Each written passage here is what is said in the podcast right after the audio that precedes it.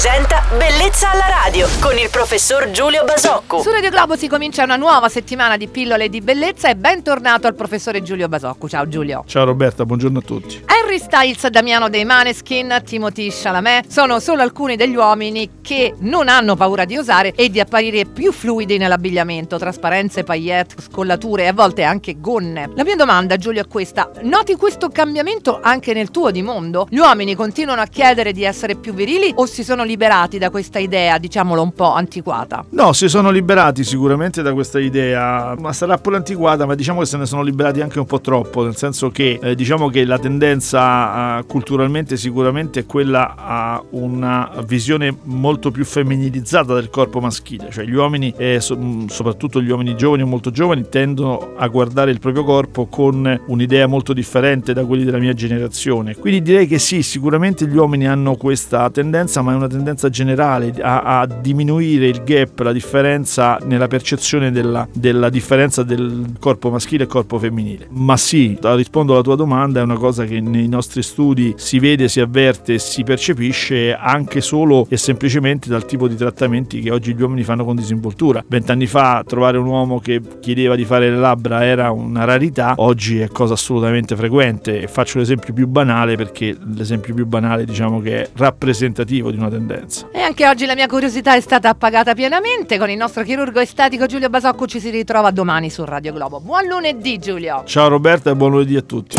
Bellezza alla radio.